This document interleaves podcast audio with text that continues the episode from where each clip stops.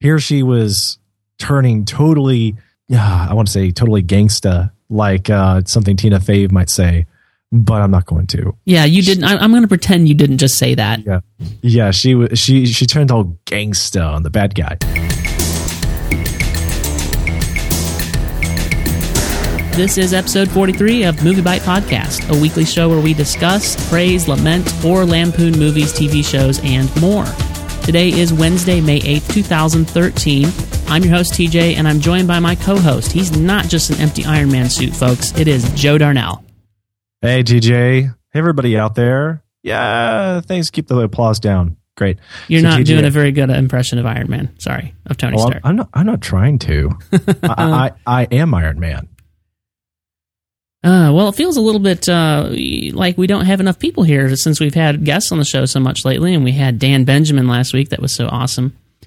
It was. It was. And uh, you know, it, and he he's the kind of guy you feel like you can just sit back into the uh, you know the the stadium seats in the theater with and you know casually watch a movie and not worry about you know checking his cell phone while the movie's playing. And afterwards, you can expect to have some awesome conversation like we had. Yeah, absolutely. It, it was a great fun to have him on. You should check that episode out, uh, episode forty-two, if you haven't listened to that yet. Uh, it was it was very fun. But you know, it did bring something to my attention that I hadn't noticed before, Joe.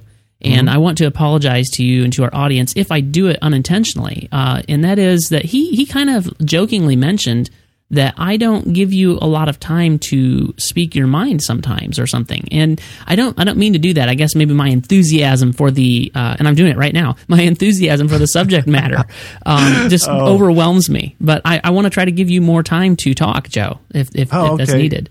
Oh, oh, okay. You say so, man. I, did, didn't really notice uh, any sort of track record that we have like that, though I appreciate his concern. I, I it's nice to feel needed. Yeah. Well, in that in that vein, Joe, why don't you introduce us to our first topic? Yes. Okay. So this was a movie I learned about just today, TJ, thanks to your awesome article at moviebyte.com. So it's uh, this new movie called White House Down. And if that doesn't sound familiar, then I don't know what would, because this is trailer number two for White House Down. And it's starring people that we um, would be familiar with, like Channing Tatum and Jamie Foxx. Now, this movie is essentially about these two guys that wind up trying to save America when Washington, D.C. is obviously attacked by some form of terrorists, and they're taking out the U.S. Capitol, the Air Force One, the White House, and all kinds of calamity are occurring all at the same time. And if this if this scenario doesn't sound familiar to you, then it's probably because you missed Gerard Butler's movie that came out like about a month ago or so called Olympus Has Fallen, starring also Morgan Freeman. And that movie and this one have so much in common, TJ. It's it's amazing how much these guys these two films have in common. Did you notice that? Oh, oh, absolutely. I did notice it. Like they're in the same genre, uh, talking even about the same similar things. Now it's a little different because the White House, like it, according to the trailer, at least, I'm, I'm I'm looking at it right here. It looks like the thing gets completely blown up. I'm I'm I'm Agent Todd keeps making those sounds. yeah, right here. How it is, you gotta go talk amongst themselves. See if we can hear that explosion this Yeah. summer. Oh, Yeah, so it's definitely it has a very similar feel to Olympus Has Fallen, and I liked Olympus Has Fallen, and I don't mind too much as long as we don't get too many films that are pulling for that same feel. One or two is okay, and I, so I'm I'm kind of looking forward to see what we get. You know, do you remember what studio produced Olympus Has Fallen? I can't hmm. find it on the IMDb profile. oh, interesting. No, I I don't. I, I really don't. You'd think that some of these obvious things, like who was the studio, would be right there at the top of its profile, but I don't see it. Hmm. It's not even, it's not even to be found above the storyline. Anywho, I thought that. Ah, right. Okay, I think it was Paramount because I remember seeing the swooshing stars over top of the mountain, and I think that that's only a Paramount thing. Oh yeah, that is that's definitely a Paramount thing. Yeah. So for a minute there, I was wondering if these two films were even produced by the same studio, but they weren't. No, this is Columbia Pictures, and you know it really does. Uh, uh, this is trailer number two. Somehow I missed the first trailer. Like I don't know if it didn't get around or if I just It's not been in theaters. Yeah, I, I, I watch every trailer every time I'm in the theater, dude. It's not there. So anyway, it, it has potential. Now, obviously, they can they can really, as as studios are wanting to do, they can mess up the film or whatever. But uh, you should definitely check out the trailer. I put it in the show notes, and for those of you listening live, I pasted it into the chat room. Uh, the show notes for this episode are moviebyte.com slash mbpodcast slash 43 for episode 43. So that's where you'll find the show notes, and that'll be the first item in the show notes this week is the White House Down trailer. Definitely looks like it could have some potential. Yes, as an action flick, definitely. Uh, next up, we have the story The Last Reel to Reel. And this is kind of tragic. But NPR reported how the Little Theater in Yellow Springs, Ohio, is was interviewed about how they will be shutting down for the summertime to redesign their, or I guess you could say, develop all of their theaters, their in, in in-house theaters. What was that about? Uh, they were getting shrunk. Oh, okay. Changing all of their theaters to project digital screen, you know, screen playback rather than reels, you know, film reels. Um, and apparently this is supposed.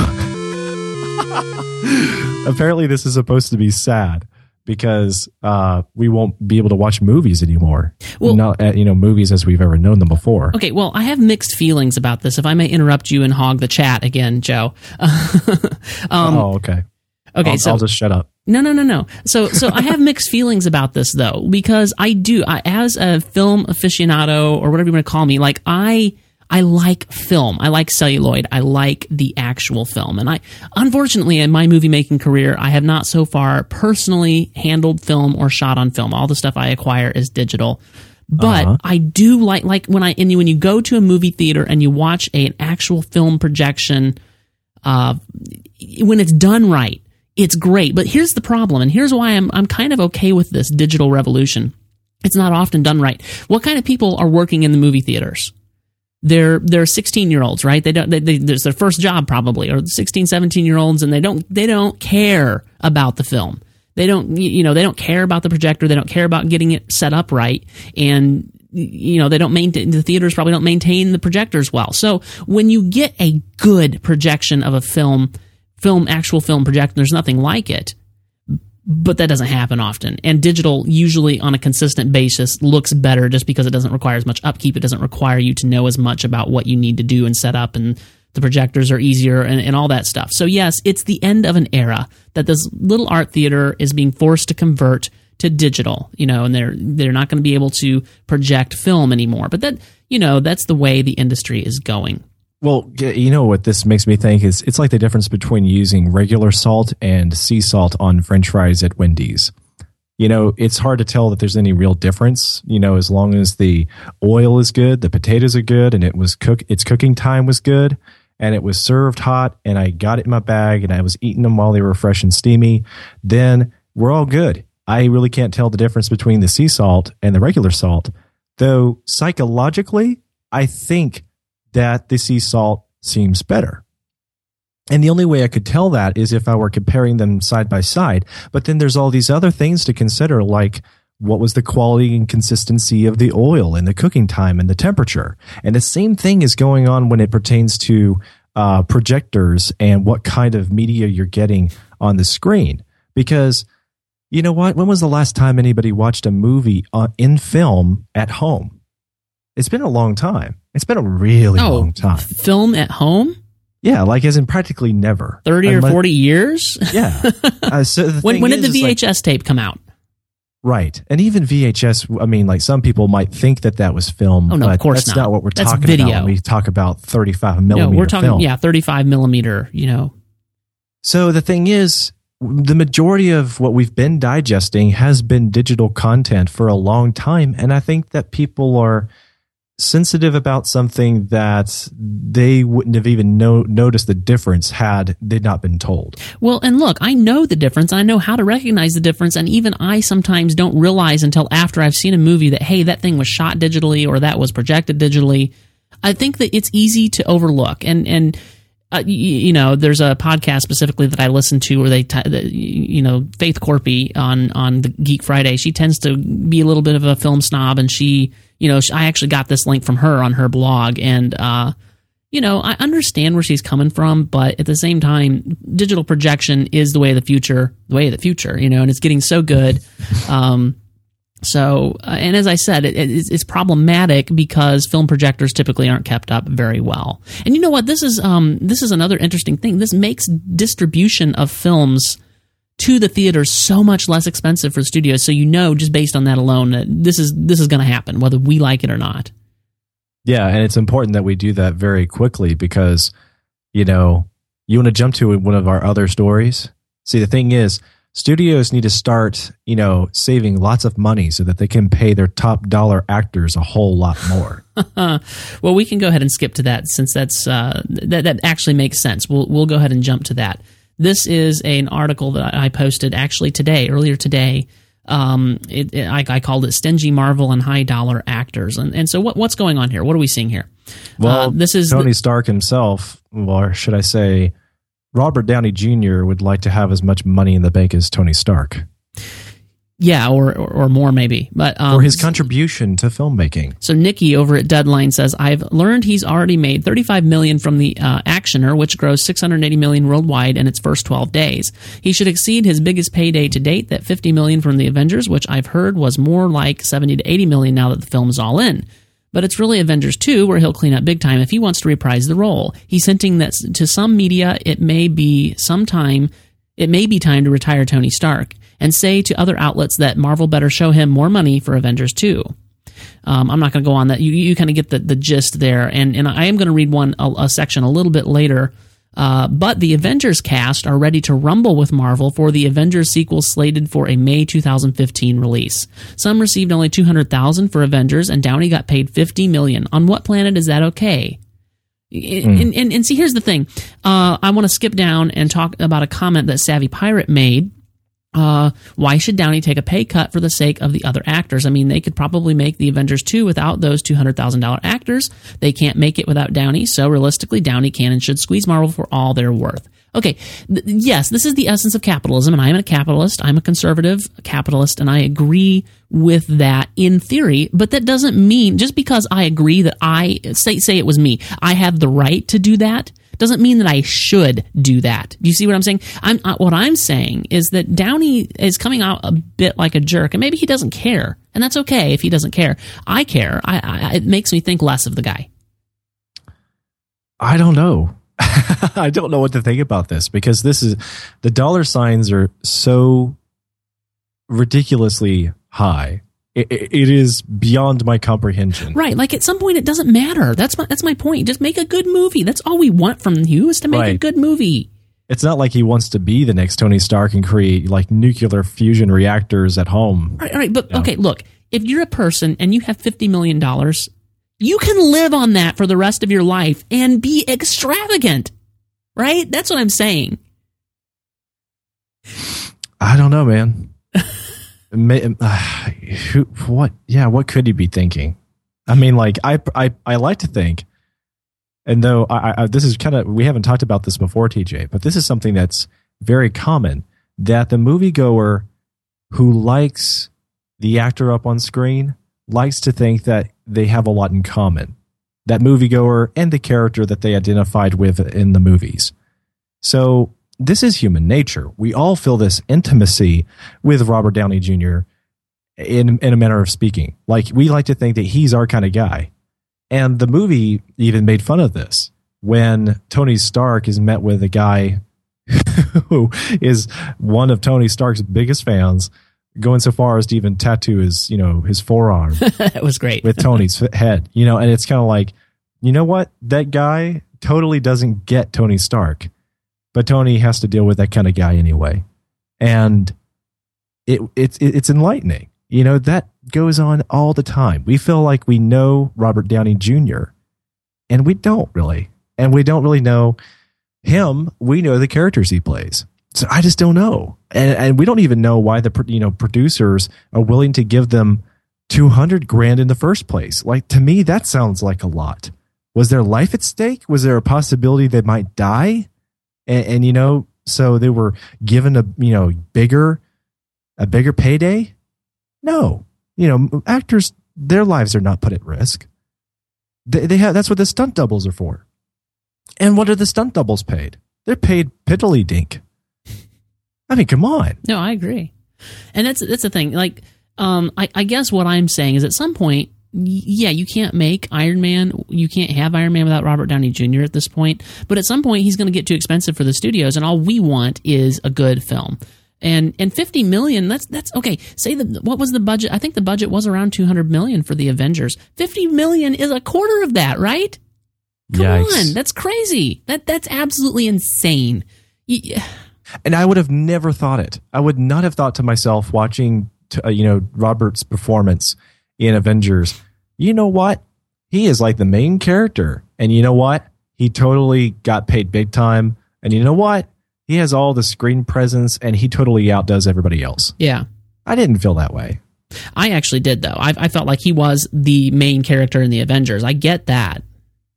Really, Yeah, totally. You don't you, you don't you don't think he's the main character in the Avengers? I perceive that he is very, very close to the. He might be the number two. Like he is the most frequently sh- shot of member of the the Avengers team. But I kind of felt like it was um, Nick Fury's movie. Well, sure, Nick Fury was a big thing, but I still think Tony was a bit bigger.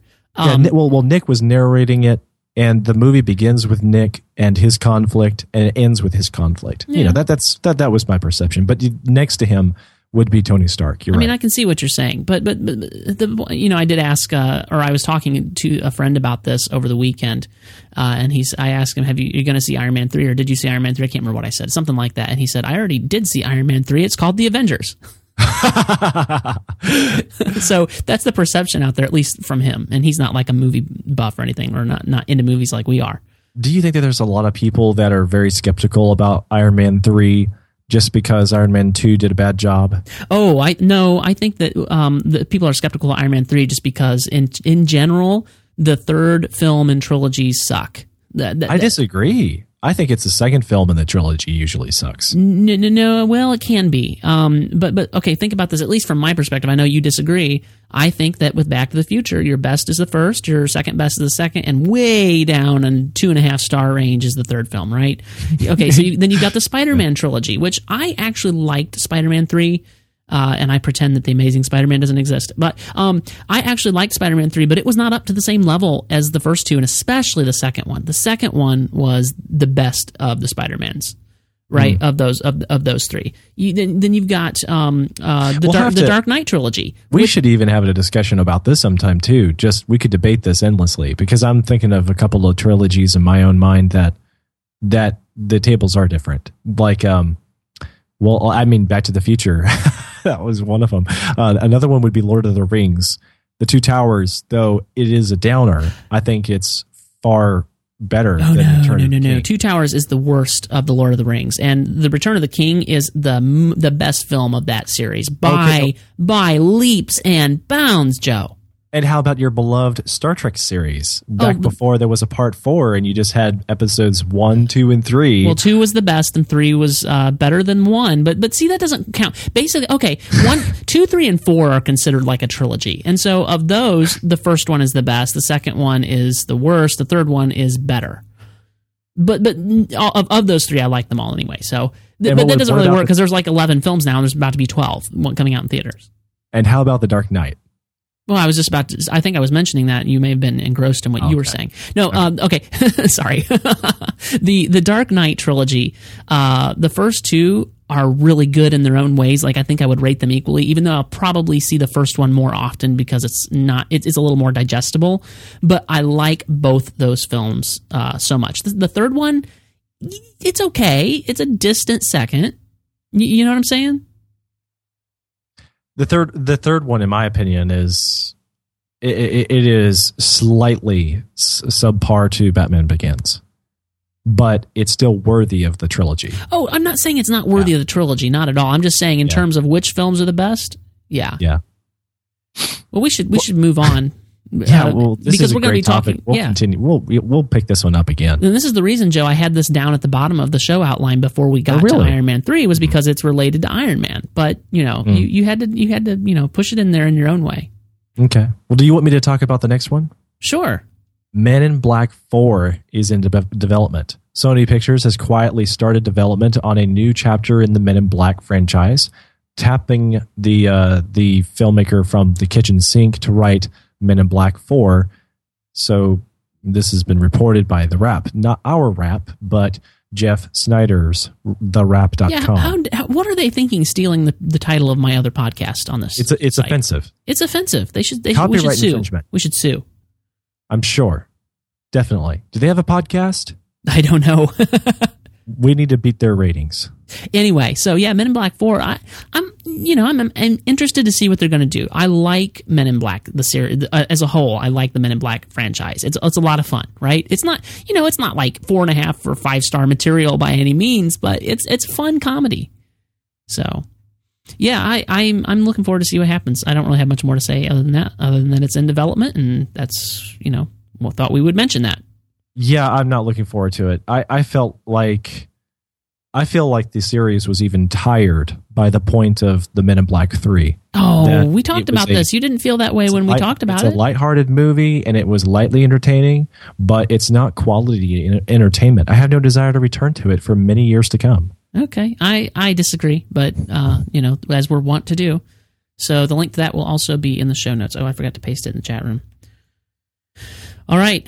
Um, so the the Man of Steel trailer music. We, you know, we're going to beat this topic to death, but You think so? yeah, I don't know because we talked about music a little last week with Dan Benjamin. Oh, right. Well, I mean, I think that superhero films uh, are, well, what would you say?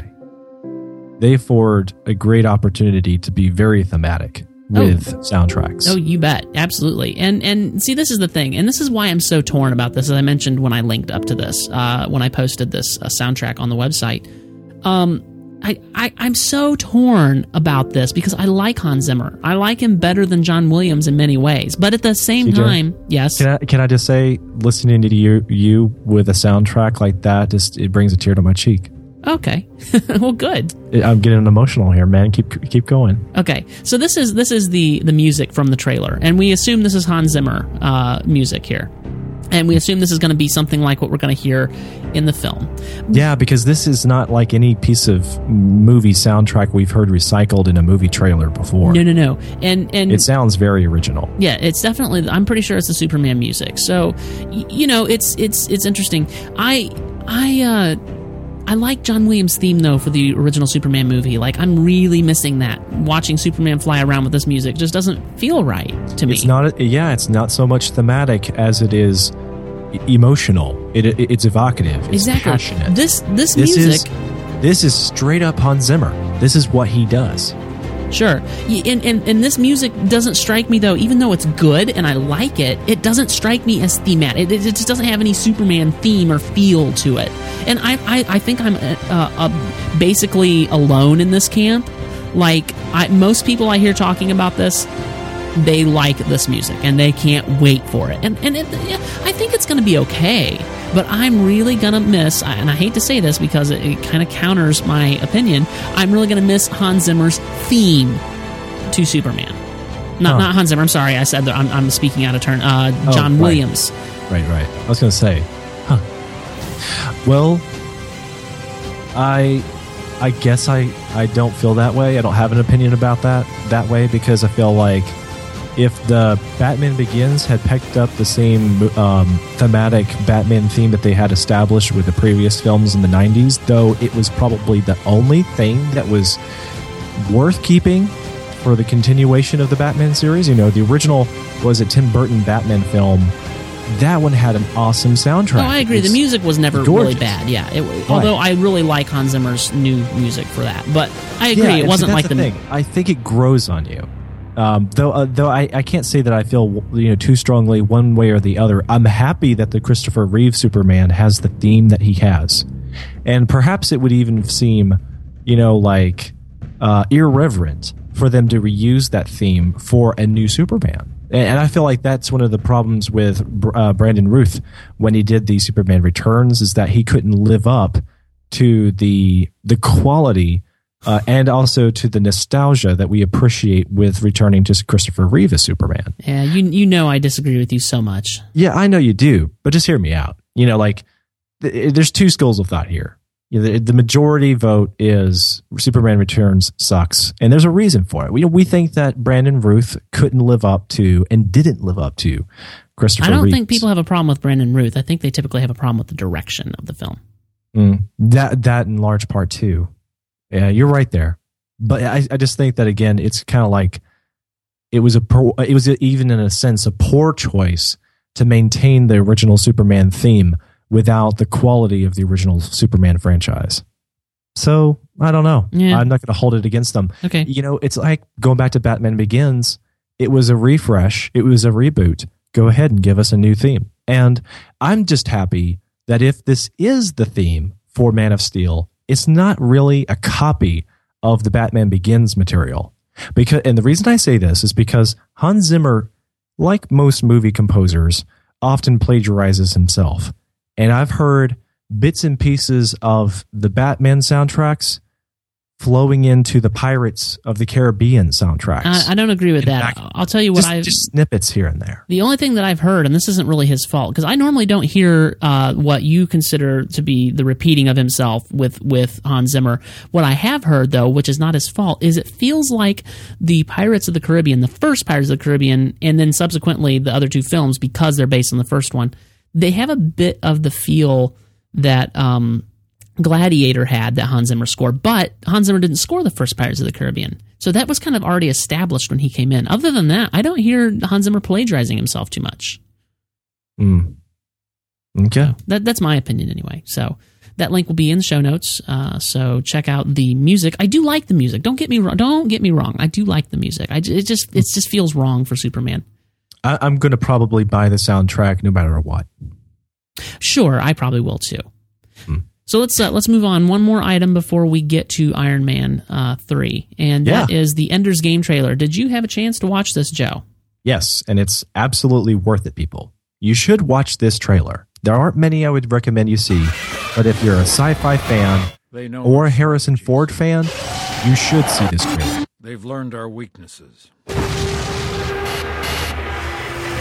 The alien attack nearly destroyed us. Yeah, see, people are complaining about it. Didn't live up to their expectations or whatever. I, maybe I'm coming at this because I don't have um, any experience with Ender's Game. I've never read the book. I don't know anything about it.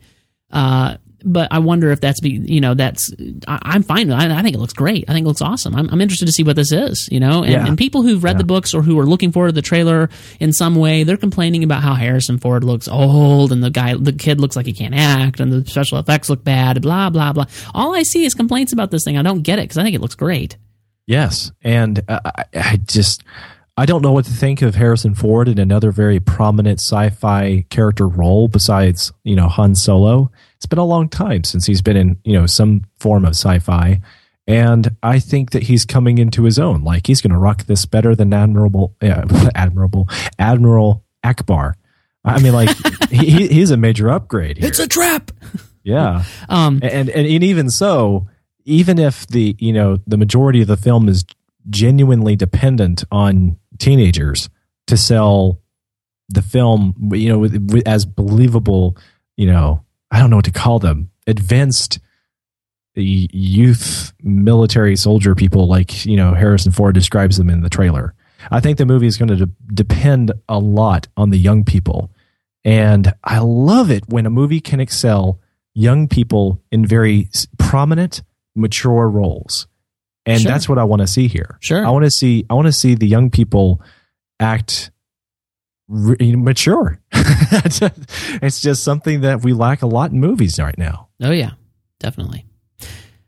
Well, uh, Mikey Fissel in the comments on this that I, trailer that I posted for Ender's Game says that for a movie that I will not miss, this trailer was pretty disappointing to me. I chalk it up to an expectation thing. I mean, I have been waiting for this movie for many, many years. Top it off, people who read the book, read the book, recognize the very end of the movie is in the trailer. Who let that happen? First of all, shame on you for spoiling that for me. Uh, but the second of all, um, Mikey, I, I think maybe that they uh, maybe they're changing the ending. I mean, uh, we'll get to this in a minute, but think of what they did with Iron Man three and changing some things around from the comic book that you were expecting if you were one of the comic book readers. Hmm. So they might very well be doing something like that. Interesting Yep. okay well cool Well, hey- we're up to the movie of the night Iron Man 3. Now, uh, kind of leading into Iron Man 3, Joe, you had quite the experience, I hear, with seeing this film. yes, TJ, it was quite fabulous. Uh, it was what? Uh, let's see here. It was sometime in the last five days. I can't remember what's been going on. It's been all a blur. But I went on a date night. I guess it, that was Monday. And me and the wife enjoyed a fantastic dinner. We went to this very fine establishment. I had a swordfish BLT.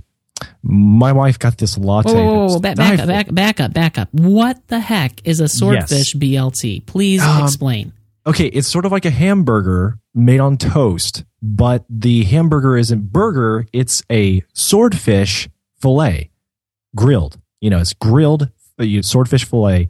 It's delicious and it's to die for. You know?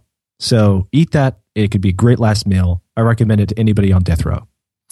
And then after, you know, all this fine dining and some good drinks, we kicked back on the in the same seats that we had dinner and we watched Iron Man 3.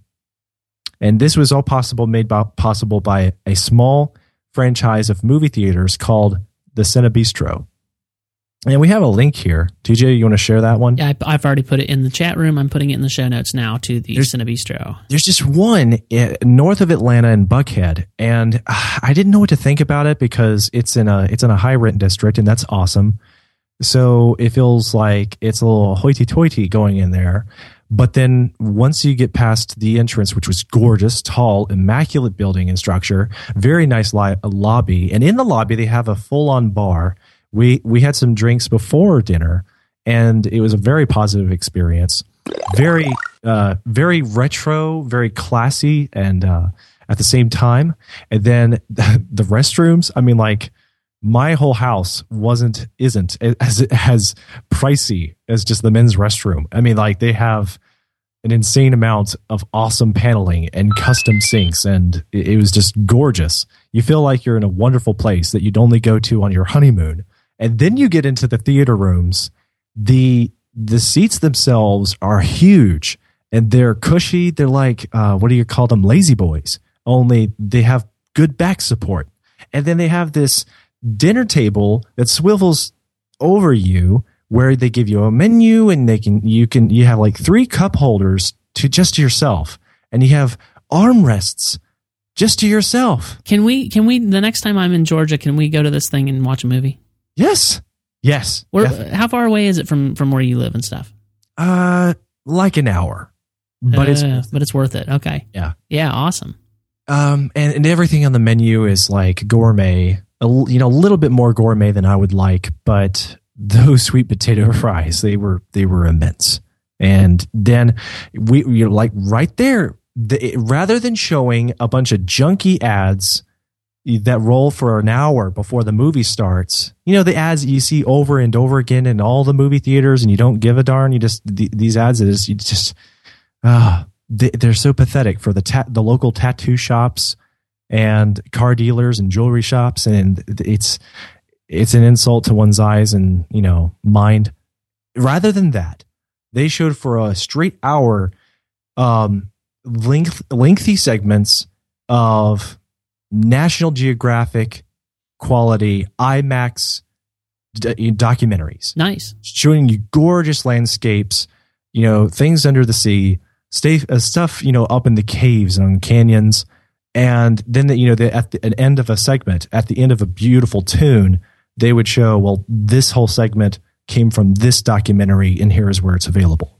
But there wasn't any any noisy, you know, uh, voiceover, you know, come and get it now, you know, or anything annoying like that and Uh. and then it was over and the movie played it was just it was just a wonderful experience Now, did you watch any trailers before the movie though? there were there were trailers Good, good. Because I, frankly, I, you know, people are like, oh, I, I show up for movies late because of the trailers. I love trailers. So I'm glad that those are still there. But yeah, I, I definitely want to check this out the next time I'm around. yeah so so that just made iron man all the better and if you have a Cinebistro anywhere around you within an hour then you should so do it um, for for any good movie and i'd most definitely recommend it that you you see this movie with your with your significant other um, there because you'll feel really stupid if you're by yourself actually Well, what, what about a friend, Joe? You're making me feel a little weird about this. What about Well, just a okay. friend? Okay. Oh, uh, right. Well, yes. Um, maybe we should take our wives or something. I don't know. Okay, okay, I see. Well, that, that could be a thing. Hmm.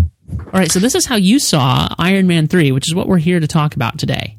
Mm-hmm. So, uh, Iron Man 3 opened in theaters on May the 3rd. Uh, it had a budget of 200 million. Opening weekend in the US, I should say in the US domestically, 174.1 million as of right now. The total worldwide gross is 711 million because it's already opened overseas before it opened here, which is getting to be a thing. What's up with that? Anyway, crazy, crazy, just unfathomable. Yeah. Like this is the, at this rate, this is going to surpass Avengers like in a couple weeks. It's hard to understand why this is happening. It's so. it's so. Well, I don't know if it's hard to it's so- understand. it's just unfathomable. That's all. it, it- well, I mean, it, it's easy to be told why it's happening, but it's hard to understand what it actually means. Like, is this because of inflation? Is it because of new emerging markets for theaters? Yes and yes. I would Is it say. because this is being shown in more theaters than most any other movie of the year to date? You know, i have those kinds of questions.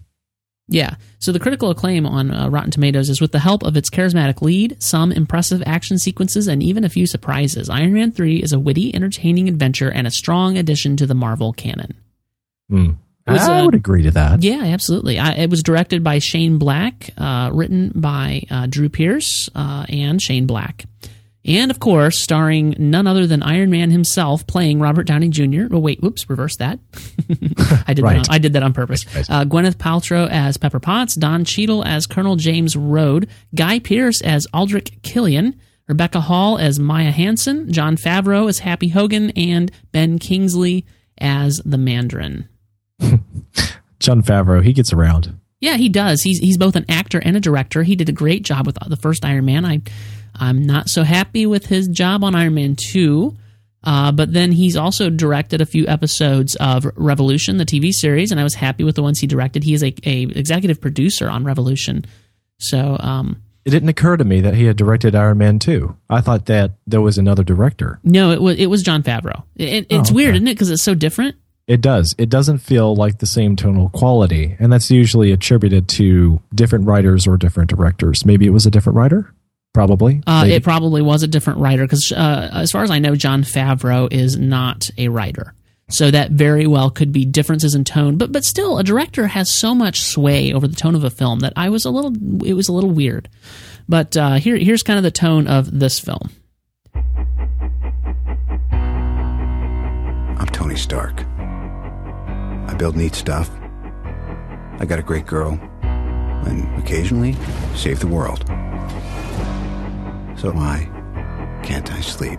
So what did you think? Like that reminds me of the voiceover. That, that I think that basically is lifted from the voiceover in the film. It is. where Right. Tony Stark is actually narrating. He doesn't narrate throughout the entire film, so don't. For those of you who hate narration, don't get up in arms. But he he did narrate at the beginning and at the end, and there was a reason and a purpose to it. But how did how did you feel about that, Joe? Hmm. It occurred to me fairly quickly that Tony Stark had not narrated the other two films, and it frustrates me a little bit that narrating this film feels like it's a departure and it breaks consistency for the trilogy. If I ever get these films all together at home and I'm sitting down and I'm watching, you know, part one and then two, if I felt like it, I might just go ahead and skip it straight to three. But if I were to watch these relatively close in time, it would it would feel almost as though I don't know, like it didn't belong in the same franchise. I, And it, it, to to me, I mean, because like to me, a narrator is it's like having a, a- a completely other soundtrack in addition to the the scenes unfolding in the movie. In addition to the soundtrack and to all the sound effects, you have another layer of soundtrack, and that is the narrator. I, I can't really agree with you on being frustrated that it's inconsistent with the other films. I mean, that's that, that's like saying uh, Iron Man's suit is different looking in this film because it was all completely red in the first film, and now it's got a lot of gold in it. But he's building different suits, and so it's a different suit this time. That doesn't bother me. In, in the same way, this is a different way of telling the Iron Man 3 story than we've seen told with Iron Man 1 or 2, but that doesn't make it bad. Um, I, in fact, because of the reasons why it was done and the purpose, I I liked it a lot. I, I I didn't mind it at all, and I'm not like I don't generally like narration. Like show me, don't tell me. But this this wasn't in taking the place of show me, so I didn't mind it. Mm. So we we have differing opinions on this. Well, and, and you know, think about uh, the Spider-Man series by Sam Raimi. The first film Sure. started very strongly with a narrator, and it was Peter Parker. And I thought it was most enjoyable because he's such an introvert that he seemed rather pathetic in general, and a lot of people were just disappointed that P- Parker could be so wussy. But I think that that has a lot to do with the nature of his shyness and you know how he was brought up and then the depressive situation of seeing his uncle die Yeah, and it was largely his fault. So having Yeah. the narr- yeah and so having the narrator there you know re- having parker talk made you relate to him and forgive him faster and, and root for him. And if it hadn't been for that you would have thought parker's a jerk you know like at the at least he's at the halfway point like he hadn't redeemed himself just simply by putting on a mask Well, I, okay, so I think that in this film, tonally, the film would have been completely different if he wasn't narrating, and if you Uh, didn't, yes. if you didn't realize right away, that you would have thought he was such a jerk. Uh, otherwise, but you, that's not the point of this film. The point is he's not being a jerk anymore, like he was. Like he's really growing as a character. Um, by the way, I made a note uh, here that I've got that this is, I think, probably the first uh, kind of feeling that we get of Joss Whedon's philosophy of going deeper, as he says in Marvel Phase Two, where you don't go bigger, you go deeper. How how can you dig into the characters more? That's how you make the films as good or better than the previous films. And, and that, that's such a great thing. So we're, I think we're seeing that here. And and if if Joni hadn't been narrating it first, all we would have seen is his obsession with building the Iron Man suits and his obsession with security and his obsession with protecting Pepper, which can come off a little bit. Um, what what's the word I'm looking for? A little bit jerky. What what other word Yeah. is there? And and so without that narration, you wouldn't have had that. I thought it was fine. I thought it was great that it was there. I, I had well, no it made you feel all. like he was actually learning from his experiences in this film. When in Iron Man two, it was harder to relate to that and and uh, get that impression because of the circumstances, just the way it unfolded. In Iron Man one, you have a huge turn of events in his life. In Iron Man two, there isn't a huge turn of events in Tony Stark's life. For Iron Man three, I think that they wanted to make that abundantly clear that Tony is on a a journey of his maturity and he's growing as a person and he's trying to be there for Pepper Potts because the relationship is becoming much more serious. And he also has a sense of aimlessness about his company. He doesn't know what to do as the super soldier. He's established that he is Iron Man, but what does that mean now Yeah. after fighting aliens? Well, yeah, yeah, yeah. I was gonna say you mentioned to me before the show started that this film would not have made much sense without the Avengers, and and yeah, I agree with that, and I think that's fine because you. I like that there's arcs over movies with this with this universe, and that they're all tied together, and and you can't just ignore. Like this is one of the positive aspects of the film. You can't just ignore what came before, and you know Tony Stark just goes about his business. No, this had a serious impact on him. The guy nearly died in space and just barely made it through the black hole or whatever the thing was that they opened up to the other side yeah. and and that's Very going to have powerful moment. yeah going to have a huge impact on Tony Stark as a character. Yeah, because nobody else had ever experienced anything like that. Not even Luke Skywalker. Yeah, and and you know he had just been getting together with Pepper Potts, and he couldn't. You know, if you remember right in the Avengers, he couldn't reach her, and thought he was going to you know die and never see her again. And so this whole thing just completely changed his character. Um, we see Tony in this movie having uh, panic attacks and and breakdowns, and uh, I I just thought it was really well told and well pulled off and, and kudos to Shane Black in the way he directed that and, and kudos of course to Robert Downey Jr. despite my complaints about him earlier as far as his acting ability and his ability to play uh, Tony Stark man there's there's nobody else for the role Right. So, so you want to go ahead and cover the story here real quick? I mean, we've already alluded it to it. You know. yeah yeah, yeah. okay so Okay. um you know Iron Man he's a bit of a wreck after the events of New York. He can't sleep. He's obsessed with building better and better suits and he doesn't know who he is without the suits. When his former head of security Happy Hogan is seriously injured in a bomb blast by a terrorist known as the Mandarin he gives his home address to the media and says he's not afraid. While Tony is busy tracking down the Mandarin the uh, said Mandarin dispatches choppers that proceed to blow up his home while he and Pepper are in it. The only suit he can get quick access to is the prototype suit that pieces itself together to fit over him him. He saves Pepper and escapes, but his suit was damaged and he has been knocked out. So the suit takes him on a pre-programmed flight to Tennessee, where Tony has planned to go track, or where Tony had planned to go track the Mandarin. He ha- he learns some disturbing things about a substance known as extremis, uh, or extremis being used by the Mandarin, wherein many of the test subjects die, exploding like bombs. And if they don't die, they become extremely dangerous, violent, and have superpowers. So that's that's as much of the plot as I can give without getting into spoilers. All things concerned, how do you think that this villain compares to the villains of the other two Iron Man films? Oh, the, the the strength of Iron Man has never been the villains. I've never been impressed with the villains in Iron Man. It's always been about Tony Stark, and that, that's not necessarily a bad thing. Uh, like I still think that I like Obadiah Stane the best as a villain, and that's not saying a lot. Like he, he could have used some help in in, in those in, as being the villain. But uh, sorry if I spoiled Iron Man one for you. Surely you've seen it by now. Surely. Um, or if you have, you've just totally forgot it, and so nothing was really spoiled. Exactly. So uh, I still think li- I like him the best. The, the, my major problem with Iron Man two was the villain. So I like the way You can the hardly villain. understand anything that Russian terrorist said. Well, that and he just- Yes, and I was Mick- like, Mickey what on Rourke. earth are you saying, man? Exactly, and and and not it wasn't just that though. Like if that was the only thing I could put up with it, but it was just the whole plot surrounding the villain, and you know you're pitting Iron Man against an, another guy who made an Iron Man suit. I just, uh, you know, I, I, I, he's the worst villain. Like okay, so uh, as I would rank the villains, uh, I have to be careful how I talk about this with Iron Man three, so because we're not talking about spoilers yet. Um, I would say that the villainy in Iron Man three ranks second place.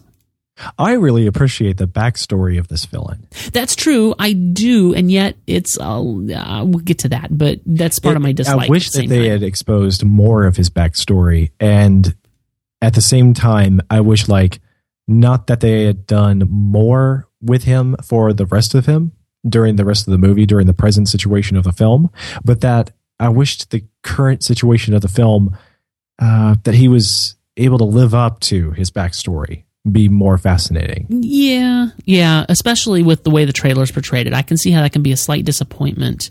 Yeah. Um, at, at But the same definitely time, better than the Iron Man two. at the same time, down. and we'll talk a lot more about this when we call out. We're into the spoiler section, but at the same time, I really appreciated how much of a surprise some things were.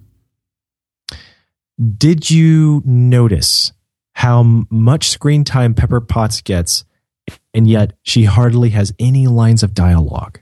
I did, uh, and mostly I just noticed that she didn't have a lot of presence in the film, and that's that's a that's a crying shame. Like I like Pepper as a character, and I wanted to see more. of Agreed.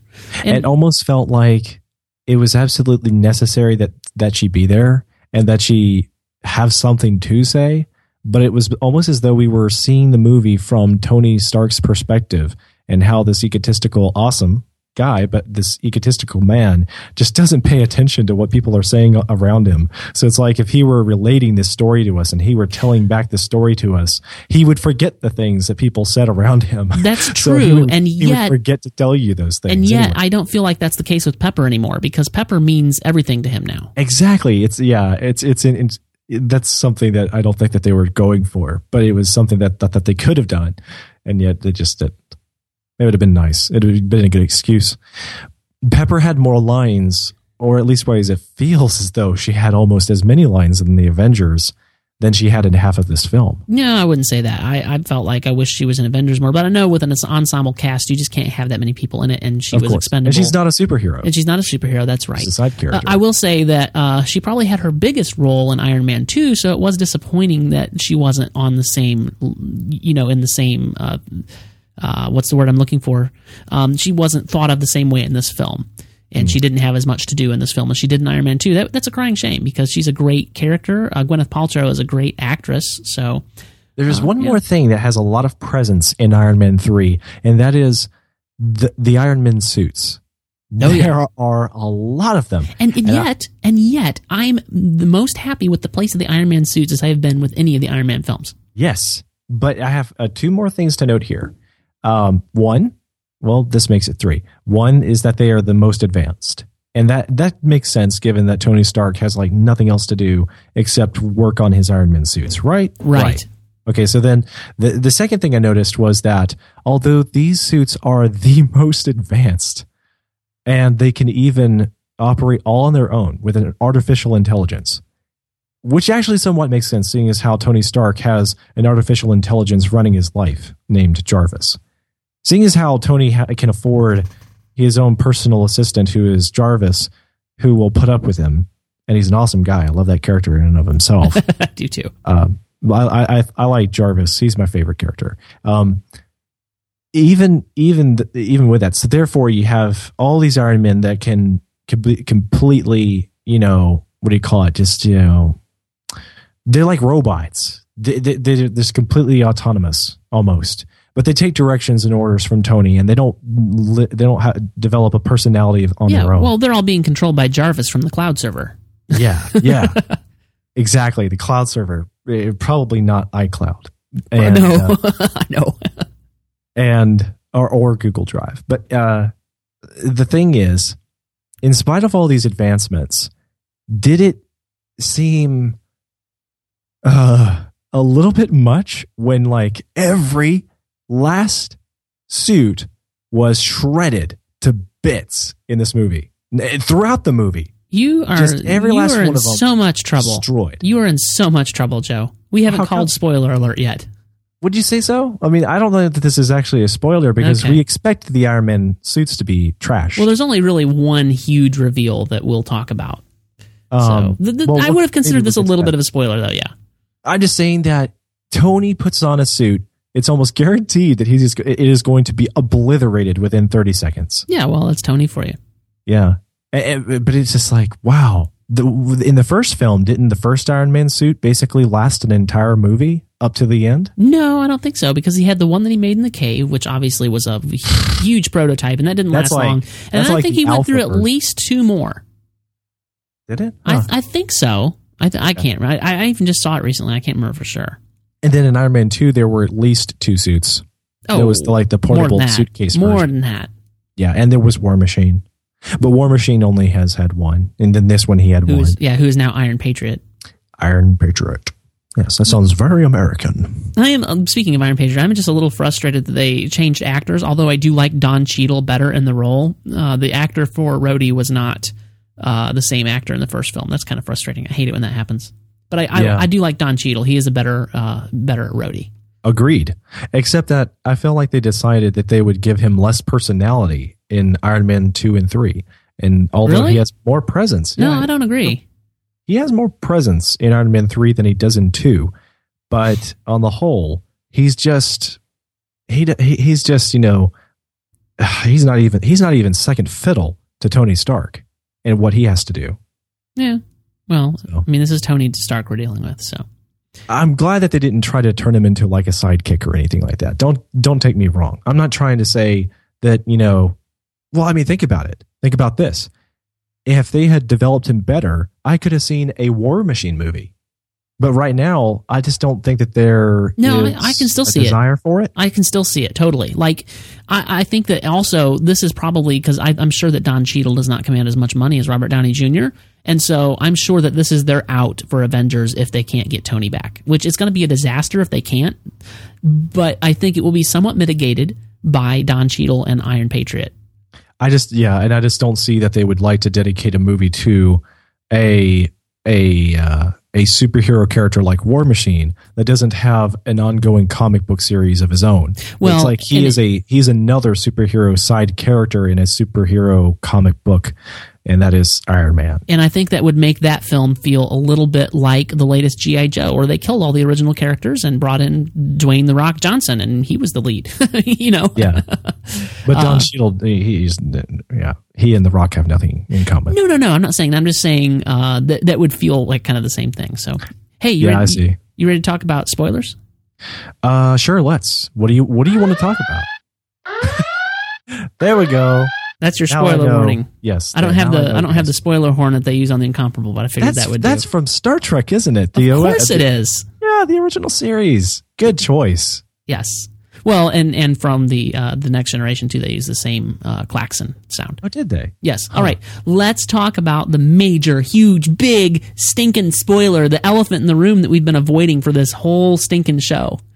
The, the, the ah. trailers, the trailers made this film feel like that the Mandarin was the big deal, right?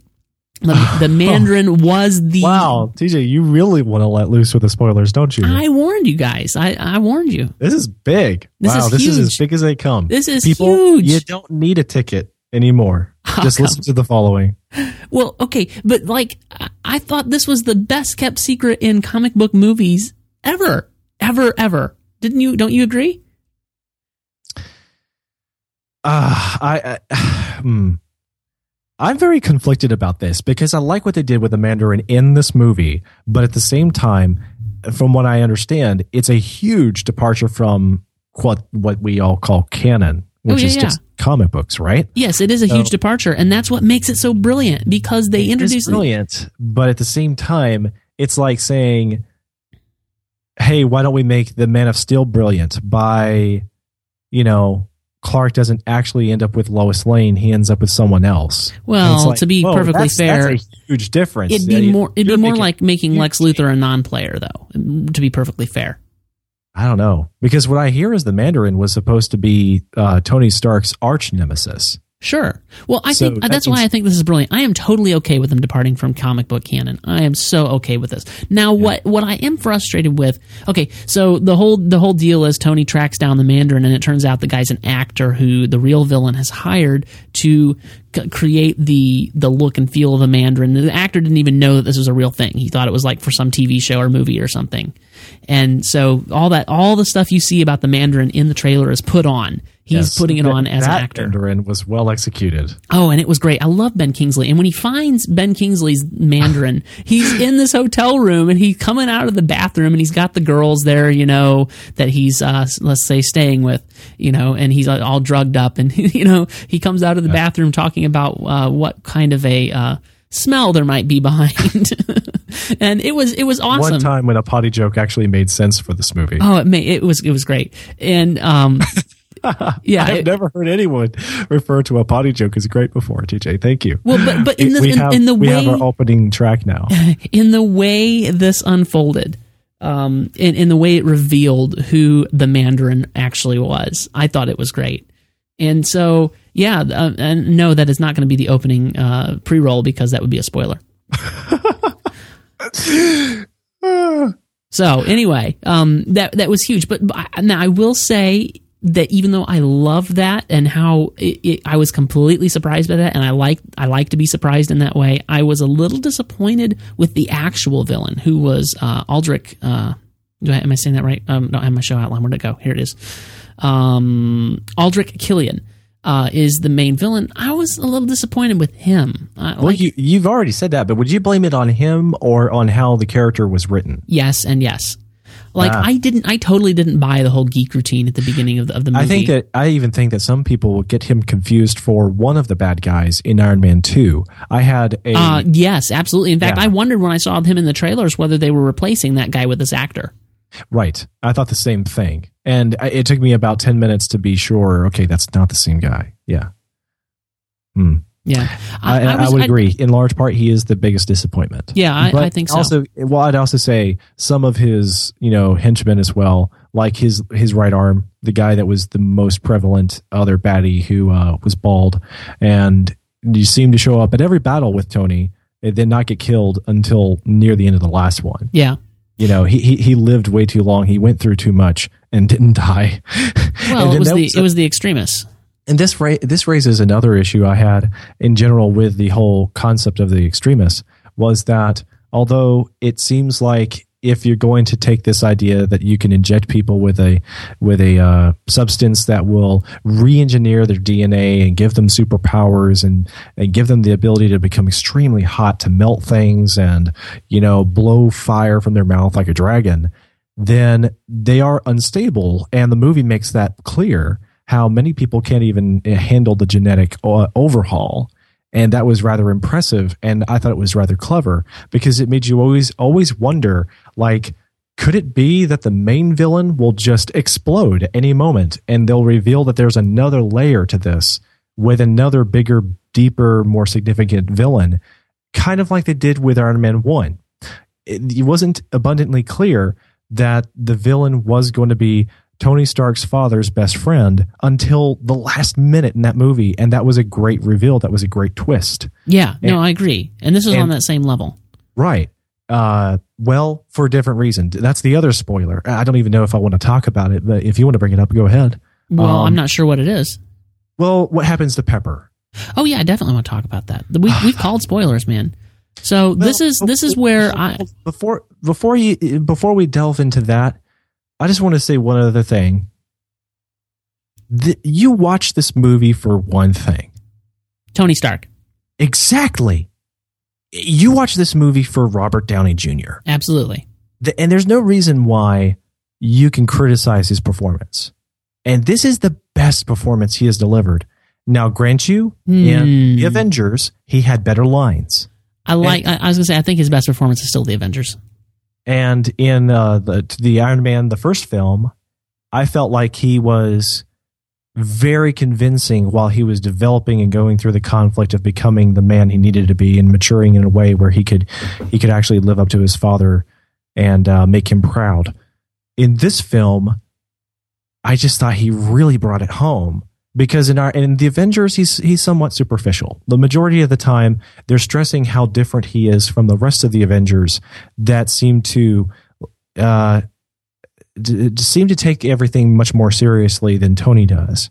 And even though Tony is taking everything seriously, he's he's putting up a facade about everything until yeah. that last minute when he falls from space. And then he has no more facade left.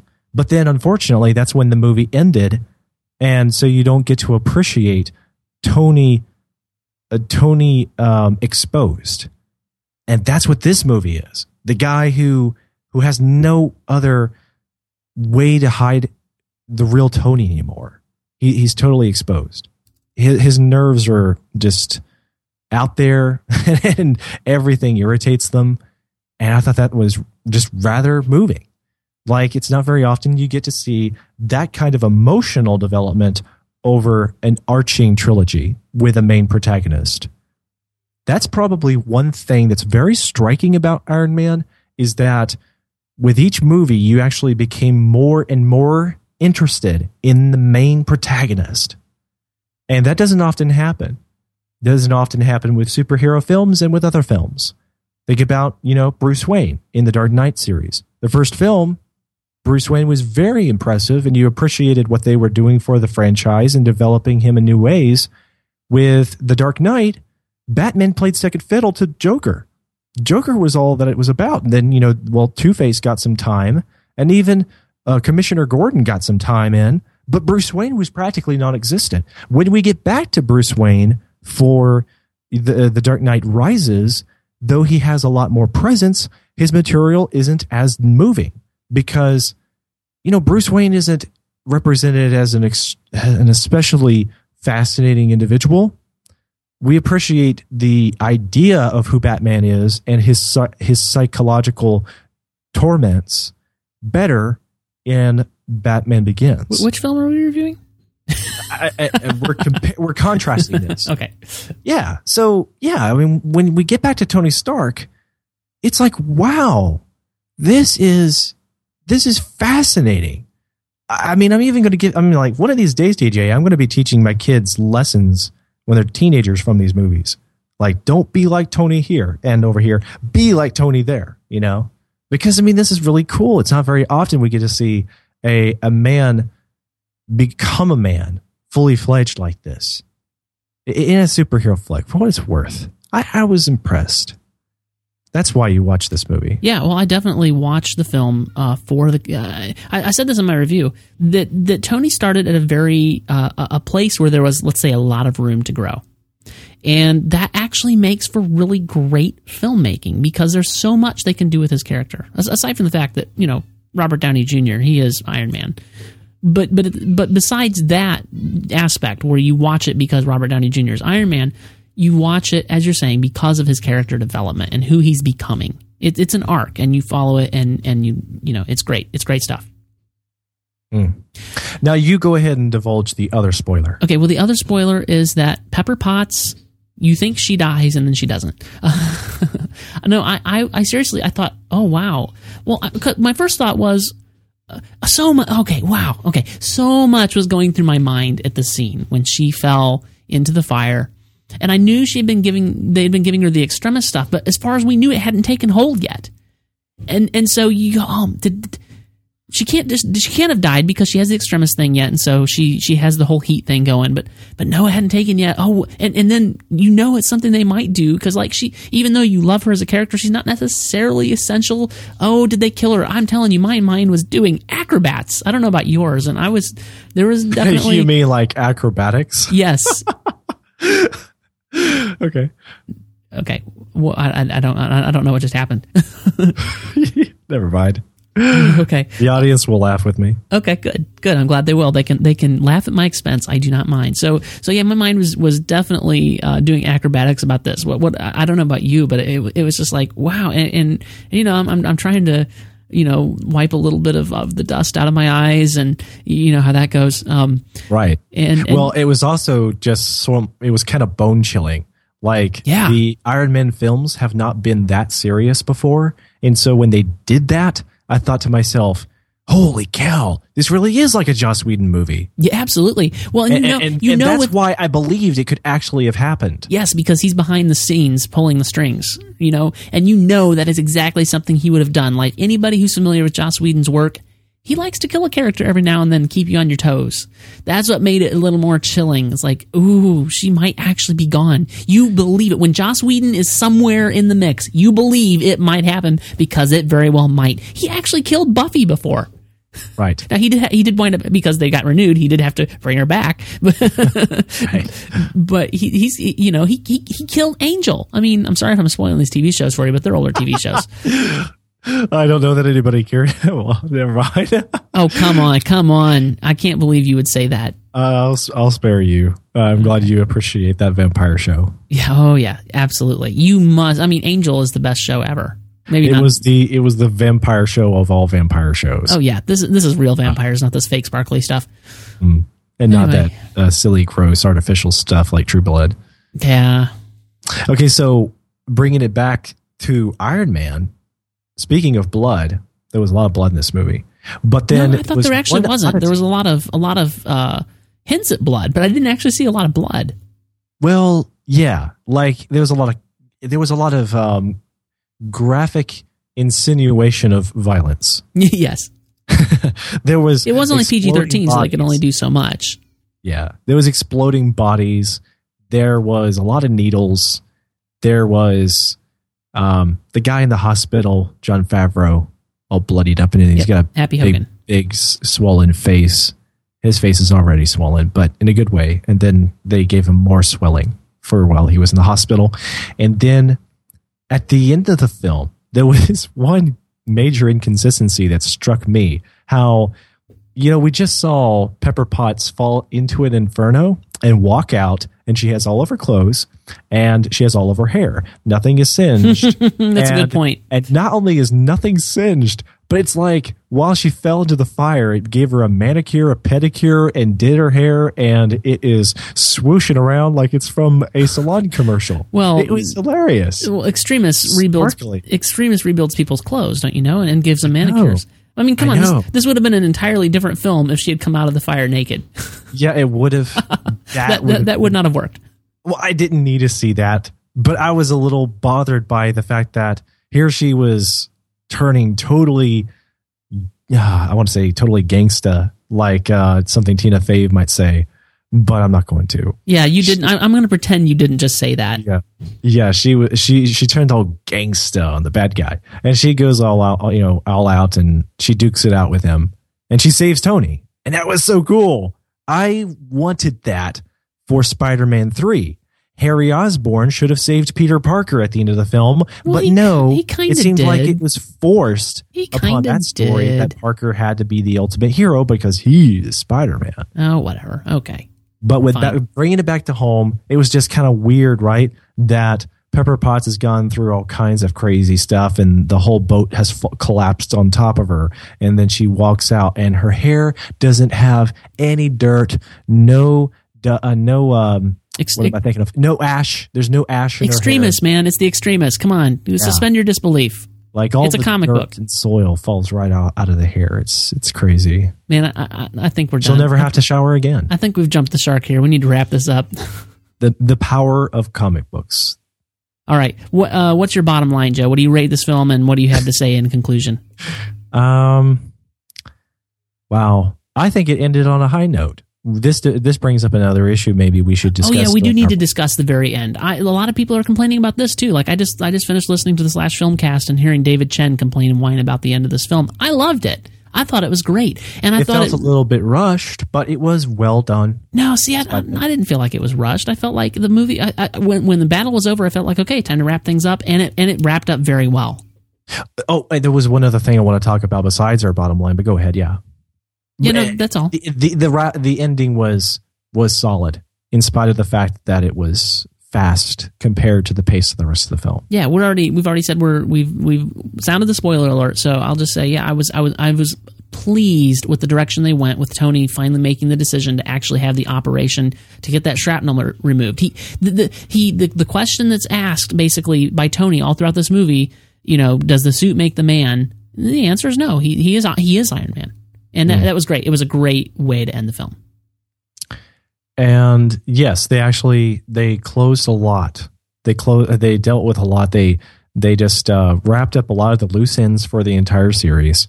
They almost wrapped up too much, but obviously, this was like uh, Gwyneth Paltrow has said in, in a public interview, and you know others are already saying from the studios.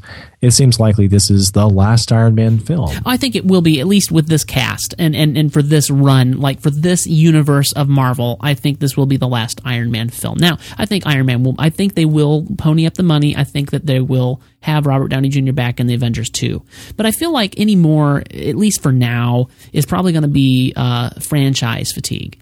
And and so yeah, I, I would be happy if this is the last Iron Man film for a few years, and I wouldn't even mind if in a few years they revisit, maybe give it give it eight or ten years, and then bring Robert Well- Downey Jr. back. Well, dude, I mean, think about. I mean, it may be uh, a franchise fatigue for you know the filmmakers, but not for the audience. I mean, obviously they they've already racked in the dough.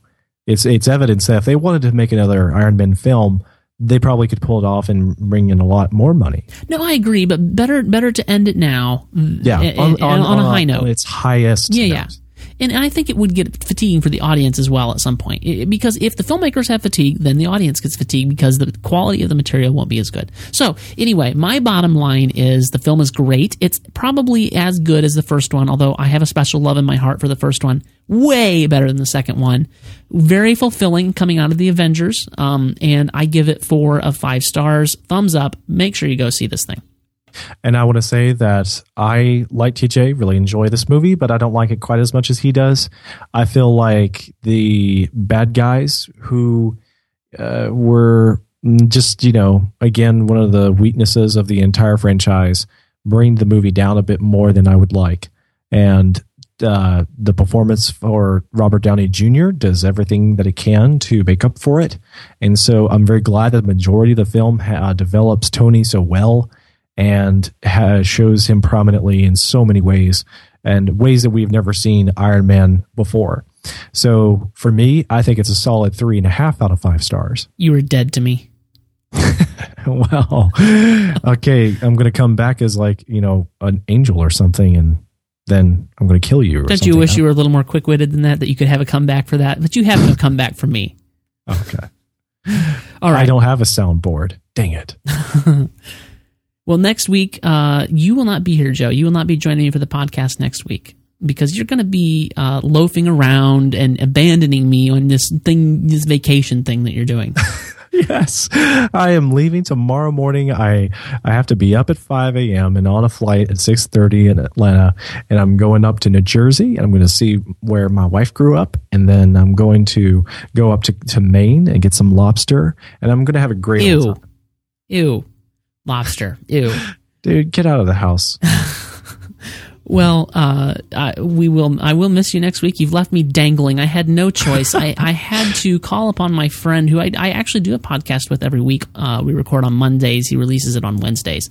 Uh, uh, in the queue is the show I do with him. I'm bringing on Alex Arena, but but make sure I'm looking no- forward to that. yeah, take note of this though, people. Um, this is not going to be on Wednesday because Wednesday night I will be in the IMAX theater watching Star Trek Into Darkness, yo. So uh, I am I'm not going to be able to do the podcast on Wednesday night. I will be doing it on Tuesday with Alex at 7:30, not 6:30. So Tuesday, May the 14th at 7:30 p.m. Central Daylight Time, not 6:30. So make sure to take note of that change and be sure to tune in. We're going to be talking about The Great Gatsby. yeah, I'm looking forward to the movie too. I'll be seeing it as well, so I can't wait to hear what y'all think, and I'll give a rebuttal on the following episode. Yeah, and in two weeks we'll have Anthony Pascale back on from TrekMovie.com to talk about the Star Trek movie with us. So we've got an exciting couple of weeks coming up, and I, I think the show without you, Joe, um, I think it's going to be better. No, I'm kidding. We're gonna, we're, we're going to feel wow, your absence. You're really encouraging me to stick around. no, uh, we're we're to miss you, but we'll we'll muddle through it. So It- it- your alter ego is in real life, uh, TJ. You are my friend. Yes, exactly. so, so if people, um, if they want to see your vacation photos and you know just different things like that uh, over the uh, Actually, I do intend to get a little extra blogging time in All while right. I'm on vacation. Well- I, I think really great while I write, and so whenever I have some time in the hotel or whatever, I, I'd like to write some more, and maybe some of that will even show up on MovieByte because I don't know. We'll just see what what happens, what flows fr- through my fingers. But I I do want to get on the internet, and uh, so people, I won't be spending all my time fishing and stuff. If you want to find me, uh, my Twitter handle is Joseph Darnell. I'm also Joseph Darnell on Facebook. And also, you can go to Joseph Darnell or joedarnell.com, and that'll redirect you to my site, jivingjackalope.net. And that's where I like to share my own ramblings. And every now and then I write for moviebyte.com. Yeah, and uh, you can find more of me if you want to keep up with me on the social networks. Uh, I am TJ Draper Pro on Twitter. Uh, if you would rather follow me on Facebook, even though I prefer Twitter, uh, if you want to follow me on Facebook, you can do that at facebook.com slash TJ Draper. Uh, and most of my writing these days is at moviebyte.com, where I do uh, writing, uh, giving my opinion on links and posting reviews and, and all that sorts of fun stuff. So moviebyte.com. And uh, if you want to find the show notes for this episode, you can do so at moviebyte.com slash MB podcast slash 43. This is our 43rd episode. So find the show notes there. Be sure to leave us uh, a rating and a review in iTunes. Look up the MovieByte podcast and uh, just type that into the search box, the MovieByte podcast, or click the link from uh, the the podcast page on MovieByte.com and leave us a review and a rating. We would really appreciate that. And uh, with that, that's it for us. We're out of here. We'll talk. Uh, I will talk to you next week. Later, guys.